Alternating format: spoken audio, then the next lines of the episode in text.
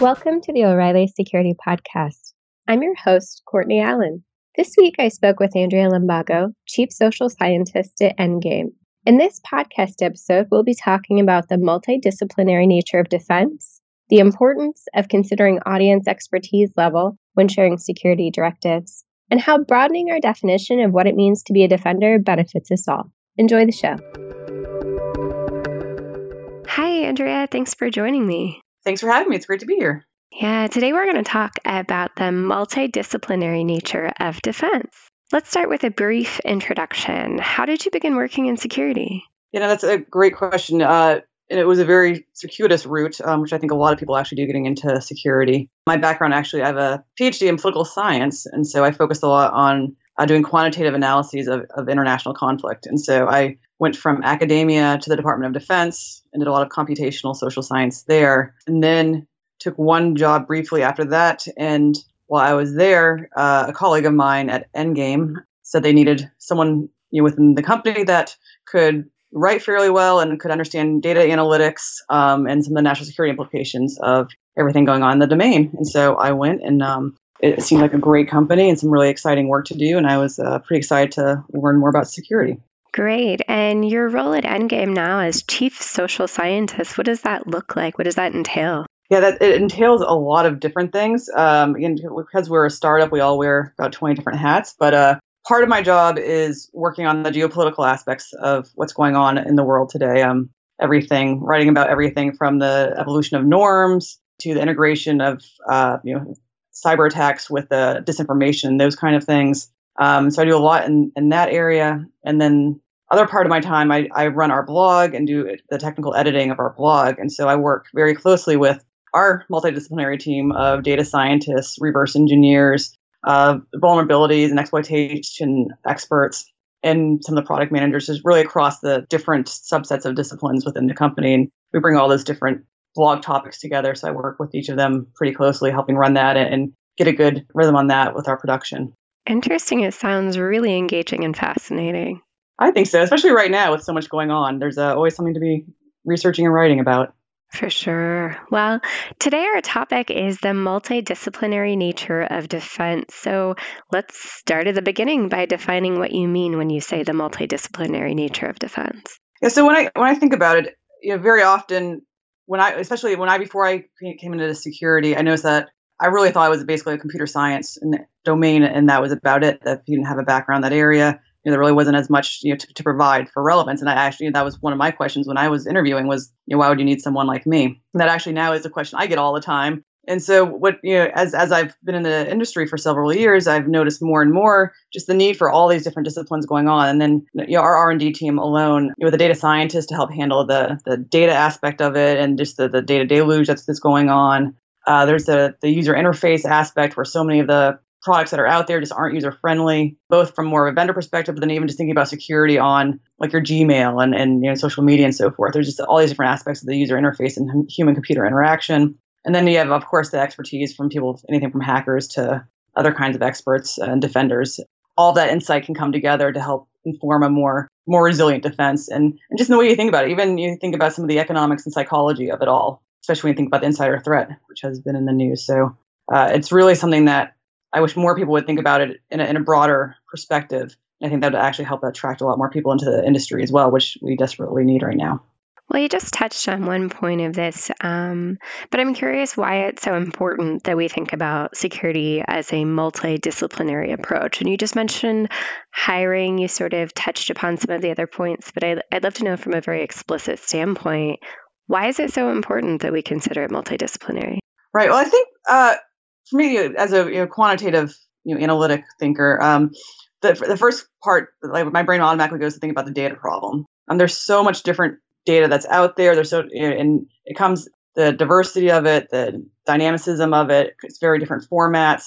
And so it requires people with a strong data science background to actually understand how to bring it all together, to integrate it based on unique identifiers, and find different ways to both validate and, invalidate what may or may not be relevant. And that, that's just only one component. That's even just making the data a bit more accessible um, for various kinds of analytics. But that, that alone doesn't, isn't enough. You know, there's big push actually. I see this a lot in, in the security right now. You're basically saying you, know, you can push this button and you know AI will solve everything, and that's not quite true either. So I don't want to I, whenever I see those kind of uh, sort of you know, big marketing branding, I, I feel I, you know, kind of cringe at that as well because the domain expertise is really, really necessary still. And so you got the data scientists on the one hand, you have the domain experts on the other to provide insight as to you know what data is most relevant for them to help guide what kind of workflows are required. Very often, I saw this a lot when I was in Department of Defense with just working with engineers that you know, engineers who don't necessarily work within the analytic workflow may provide something that's you know, really useful to how they think about doing the workflow, but doesn't match with how analysts and operators actually need to do the work. And so they may provide a solution that actually doesn't fit with the problem set and the workflow um, or the operational pace, all the different kind of constraints that the analysts and operators work on. Um, and I think that's really true across different realms of security. And so getting that workflow right is really, really important. And getting the data right is really important. So the domain experts are really great with that. And then again, more of the user experience and the, the, um, the human computer interaction just making sure it's something that's intuitive to use, you know, especially in security where you know really you know, seconds and subseconds matter so much as far as you know how much the attackers can get once they're in. Uh, that if analysts and operators are kind of just you know muddling around within the interface and have no idea how to get to where they're supposed to go, or if they have to memorize some you know crazy proprietary scripting language that uh, may not be you know, natural to them, all those things slow down the ability for them to do their job. And so by bringing all these different aspects together, the designers, the data scientists, and domain experts, and you know even I, would argue even social scientists understand what kind of um, different kind of questions to ask with you know across the data. Bring all that together really can help optimize the workflow and just get analysts and operators faster to what they needed to get done. And I think that that's what's really the important thing there. It's one of those things where you think we get where it helps ensure that the tools and capabilities that the analysts and operators are using actually is aug- augmenting their capabilities as opposed to being a hindrance. And there are definitely times where I've seen both in the in, security defense and other kinds of um, defense areas where the tools actually make the analysts and operators' jobs harder. And um, you know, security is not immune to that happening either. And the goal, and that's obviously you know orthogonal to the actual goal of why why we do all these things and create technologies. Interesting. I think part of what you're touching on here is that a lot of times we see security teams be so separated, perhaps from some of the other disciplines, whether it be data or user experience. Um, and the fact that there's a lot of benefits to everyone involved if we stop thinking of it as a separate entity. Yeah, absolutely. And even the additional benefits, if you start thinking about you know, within organizations, you know, on the one hand, the resources are obviously very limited, and so you may only have uh, one or two people, depending on the various sizes of the organization. But they can't be you know, they shouldn't be thinking about your security being only their objective. You know it's really the enterprise wide uh, objective. So even within more of a you know enterprise organizational chart having the security operators being more interconnected with you know, even aspects like hr and marketing to help uh, broaden awareness of what needs to be done within the enterprise and so it really has to be you know crossing over these all these different organizational and, and disciplinary stovepipes to really make defense much more resilient and you know, the interesting thing another aspect of it is just even thinking about your security and privacy as well and helping defend and, and preserve some of the data. You know, again, you're, you're going to need some people who either legally, you know, have, you bring lawyer, having the, the, the legal aspect brought in as well, to help ensure that certain data is, is maintained and protected is, you know, yet another layer that I think a lot of people just don't think about. So we're seeing more conversation about security being not only the responsibility of security teams but of everyone, and we just touched upon that briefly. Um, this this conversation is really timely. In fact, it's National Cybersecurity Awareness Month, and the theme for this week is Cybersecurity in the Workplace is Everyone's Business. That touches upon this concept of a multidisciplinary approach. In many organizations right now, they're still trying to sort out what this means. How are most organizations doing currently at making security everyone's business? Yeah, I, I think we're still at a point where uh, security, the, the amount of, of seriousness in um, prioritization that goes to security right now is really all over the charts. I think it would be hard to generalize how organizations in general are doing. We see some that have been taking it seriously and continue to take it seriously for quite some time. Um, I think a lot of the financial services go, you know, would fall in that area. Uh, more so, even more so explicitly, more like the banks. That's as we've seen their major targets.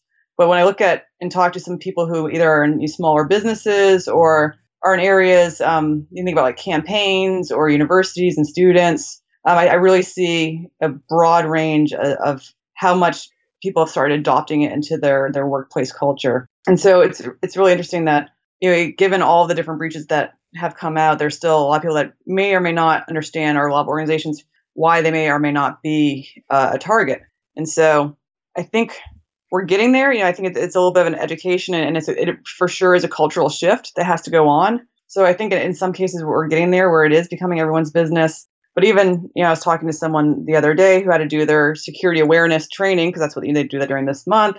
And you know, oftentimes it's something where you just kind of click through it and and you can complete the card at the end and and that's it. And that's really not effective. And so we need to think beyond all that. And actually, that's where you, some some of social science work can come into play. Is how to how to uh, instigate cultural change. And I think that happens. Abs- that's absolutely relevant within the workplace as well, because it is. It's a rethinking of all these different aspects of it. And even more so, you know, with you know, increasingly where we're seeing social media as being an additional vector. It's not just the the phishing and um, other kinds of technical you know, exploiting vulnerabilities, but also through social media as another attack vector, that alone has to change people's behavior, especially how they're accessing social media, if they are at all, uh, on their workplace computer. So, you know, it's always evolving. It's almost a moving target for keeping corporations, you know, as safe as they can be. Uh, but still, I think there's a long way to go in, in many cases. I think there's still just great variety in, in how much different companies are are understanding the the severity of the threat and the necessity to prioritize security. That makes a tremendous amount of sense. I feel like what I see a lot of the time is we've reached a point where there's a lot of awareness around this. People seem to understand and they nod their heads along when you say, yes, it should be everyone's responsibility. Different people within an organization do all have some sort of role in the ultimate security posture of your organization. But where that seems to break down in a lot of these conversations is what does that actually mean for my organization? How do I actually get beyond just the concept that this is important and move it into actual practical steps? Right. And that's, you know, I almost wish we would have some sort of a PSA, uh, you know, marketing about all the different aspects of security. I think something like that would be just really, really useful and important right now. I know that, you know, if because those of us who live and breathe in security, we do see these things all the time but I'm still very much coming across people that are outside of our industry who still don't really understand two-factor authentication, don't really know why that is helpful for them, and it's really some of the basics. And these are very, very smart people, and that's you know part of the challenge is I think we as an industry haven't done a phenomenal job branching out and talking uh, in more common language about the various aspects and steps they can take. And that's where I, I think some of the awareness just really people know that they need to be secure, but they really don't know what the key steps are. And I know, especially this month, there are going to be hundreds of here's the top thing, you know, 10 things you need to do to be secure. But for the most part, a lot of us are the ones reading them. They're not always making their way into the actual target audience. And so it needs to does still need to become more of a mainstream concern. And in addition, making it easy to do is the, is the other aspect of it. Um, you know that that everyone sort of sees how the the convenience versus security um, trade off, and for a lot of people, you know, convenience still is what matters most. So it's it is it's really hard to sort of to switch the incentive structure within people to understand that doing all these you know, additional steps truly is, is worth the you know, return on investment for their time. And you know, for us in industry, if we can make it as easy as possible, um, I think that will help as well. And so um, I almost would think you within organizations to do you know pushes, especially during this month, but you know in general for various steps in making sure that or that people that, and their employees are staying secure. And I go back to sort of the social media aspect. I mean, we saw you know, an article out in the past few weeks about leveraging you know fake LinkedIn pro- personas, and I, I still feel like the, the different kind of means that, that that the attackers are using doesn't necessarily make its way into you know, corporate training. I think the social media aspect of it is really interesting for embedding that within the larger training. So just even having, having sort of the themes like that with an organization throughout this month, I think would be really helpful. And make sure it's not something that's just click through that you don't have to read and, and that you can then just sign off on. Um, it really should be something that is more proactive uh, and ensures that people actually have to have a coherent understanding of, of the risks and the benefits for what they're doing. That's really interesting. It makes sense to see this dynamic where convenience versus security is a trade off. And a lot of people might say, sure, I know that maybe this isn't secure, or I know that this is a security thing, but a lot of times I don't think they always pull that from their personal life into the professional either. Um, they have a very different stance. Right, and, that, and that's exactly, and that's even you know, I've talked to some people where you know they understand that on their work you know on their work computer and their work email to do one thing, but then they don't do the same behavior on their personal you know, email and personal computers.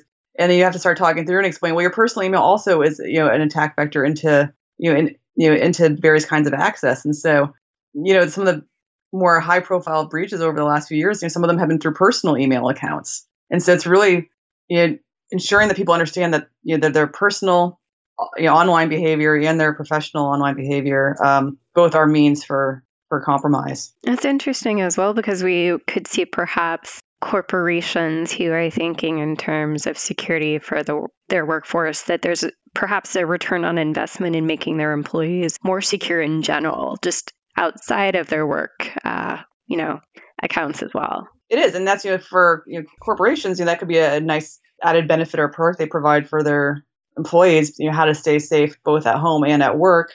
I think you have especially people with families, you know, that probably that knowledge probably help them out a lot as far as family security and dealing and, and making sure their kids are safe online as well. So, you know, it's one of those things where I, I feel it can't be done enough if it's done well.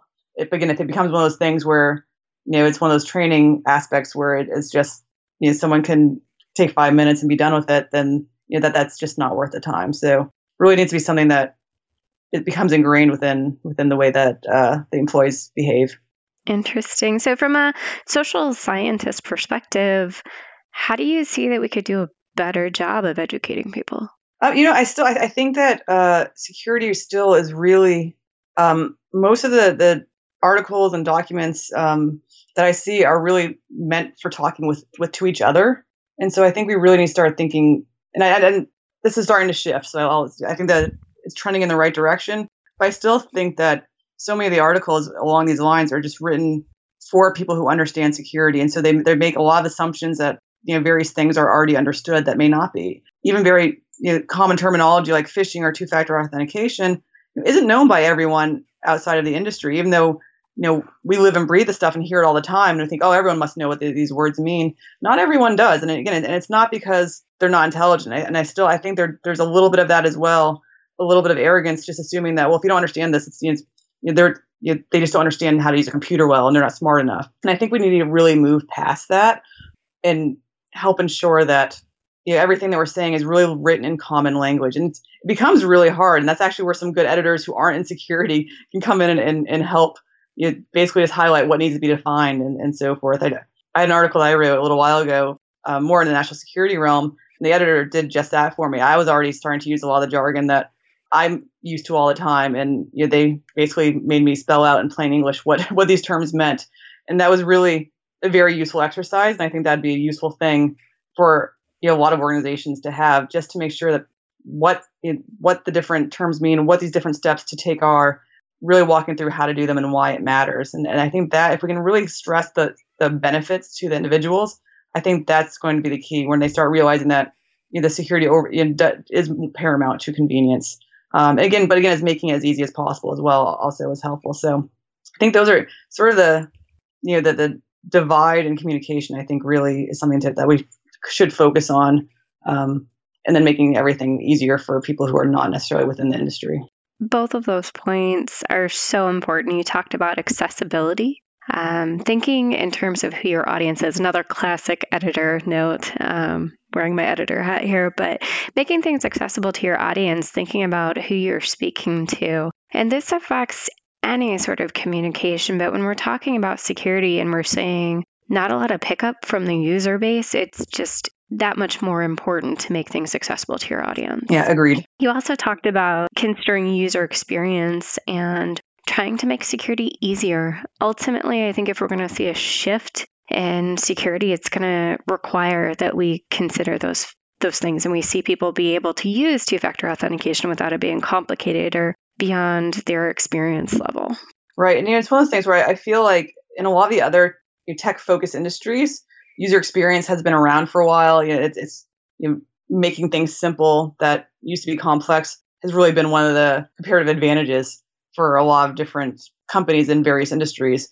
And we see that a ton elsewhere in the tech world. But I feel like security has been a little slower to uh, evolve and adopt more of a um, user experience mindset. And I do start seeing, I, th- I think that's starting to change. We have a great user experience team, and you know, part of that is going out and doing research and figuring out what the workflows are. uh, and then figuring out how to translate that into more of a intuitive user interface that really provides much greater capabilities than what people previously had. And so I, I think that we're going to start seeing more and more of that. I think we're, we're sort of getting at a tipping point there where it has to happen. I mean, if we look at the, the workplace shortage, we really need to, to bring more people in. We need to make a lot more of these tools accessible for a broader range of people. You just mentioned that there's a well documented lack of qualified security professionals. And to meet the needs of today's organizations that we need to find different ways to bring people in. Um, how does this multidisciplinary approach perhaps play into that? Yeah, I think it, on, on the one, actually, I think a couple different ways. I think it can help us first start looking more broadly at what skill sets are similar in other areas that can then be applied within security. Um, I, that's where data science, I think, is for me is the most natural. Where you think about our data science team has people from a variety of different backgrounds, not all necessarily from security, and you know, understanding how to deal with big data and munge the data and make data pipelines. You know, something that is a problem that is in many, many different industries and many different disciplines. And so, bringing in p- people that have those background in, in that area, they might be able to bring some insights that we have not, you know, that people with that are already in the industry may not have thought of. And so, whenever you bring in people from the other industries, you also can bring in creative and innovative solutions. And so, it'll help in that way. It'll help with the you know, making those kind of skill sets more uh, available. Those are both fantastic points. Uh, to bring in other skill sets means that we not only gain extra sets of hands that will help fill some of those open positions that are so crucial to security. And as you said, also bring in new ideas, which clearly we need some new ideas in this space as well. There are things that we're getting better at every day, but certainly borrowing from other disciplines is helpful. Yeah, no, I think it, it definitely is as far as innovation can be concerned. And then I think also as far as just making security be something that is is more appealing to a broader audience. And I, what I mean, I, I, think security also just has the, the sort of the branding problem. And I, have I've asked, you know, I go and talk to you know, students and ask them when they think about you know, security and, and cybersecurity and hacking, what do they think of? And it's always the the guy in a dark hoodie. And that alone, I think, is limiting people from getting excited about entering the workforce because obviously, you know, the, the discipline in the industry is much broader than that. And so if we can work even you know marketing campaigns that show other kinds of of stock photos, right? Like that that's how we can start getting more and more people interested and more qualified people coming into the industry is just by piquing the interest to a, from to a broader range of, of students and um, and skill sets from other disciplines. Because it is i mean it's one of the most crucial missions that's out there there's you know, for to strengthen our defenses. And by bringing in different people you both can you can innovate. Um, if we change the way that the the, you know, the branding of security goes on right now. We can more people become more interested, so that helps with the pipeline. And then even you know one of the other challenges that we see as far as you know on the pipeline is that so many of our job our job descriptions still are written so specific for having you know 20 years of this and 10 years of that, and sometimes or and sometimes those languages don't haven't even existed for that long.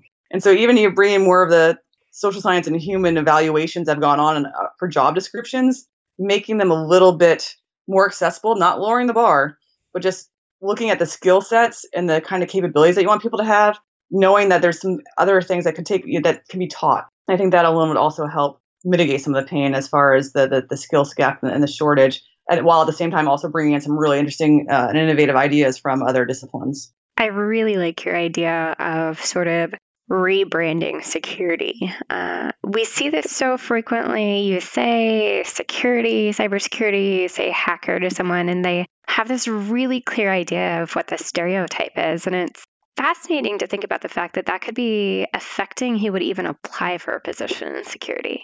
Right, and you know, and I and I really I think that it does. I mean, it's not it's not the you know the only issue, but by just making you know workplace environments by making the, the, the branding out there be more uh, open for other groups. I also think you know, that I think also would allow people to better own their own personal security as well because it wouldn't make it seem so much the dark arts. You know, it is it, it gets back into sort of the you know, demystifying the nature of, of, what goes on in security. You know, it's not all magic. Other people can do it, um, and it's not just the you know the, the hooded guy in, in his basement. And in fact, that's not necessarily the norm at all. And that's why you know that's it's great that I think increasingly we're seeing more and more diverse representation within within the community and we just need to keep pushing that to make sure that that continues because i think that's really going to be essential going forward to attracting people from different disciplines and different backgrounds into the industry. I love that idea andrea. So i know that you joined us last year for o'reilly security you spoke at the event. Thank you. I had a great time. It was a one of my favorite conferences. Ah, wonderful. Well, uh, we're excited to have you joining us again this year at the conference. I'd love to know what aspects of the conference you're most excited about.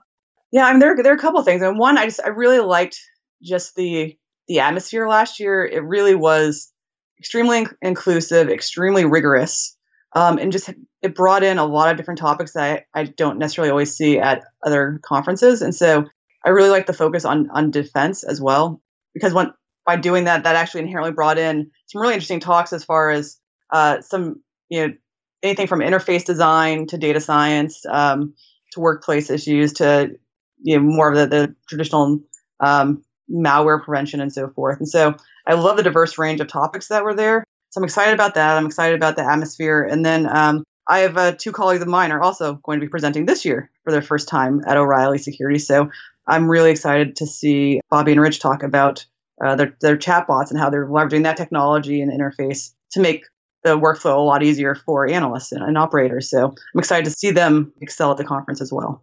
We're looking forward to their talk and all of the others as well. Uh, Andrea, thank you so much for joining me on the O'Reilly Security Podcast. Oh, thanks so much for your time. Thank you for listening. You can reach Andrea on Twitter at Limbago A. If you like the show, remember to subscribe to the O'Reilly Security Podcast on iTunes, Stitcher, TuneIn, or SoundCloud so you never miss an episode.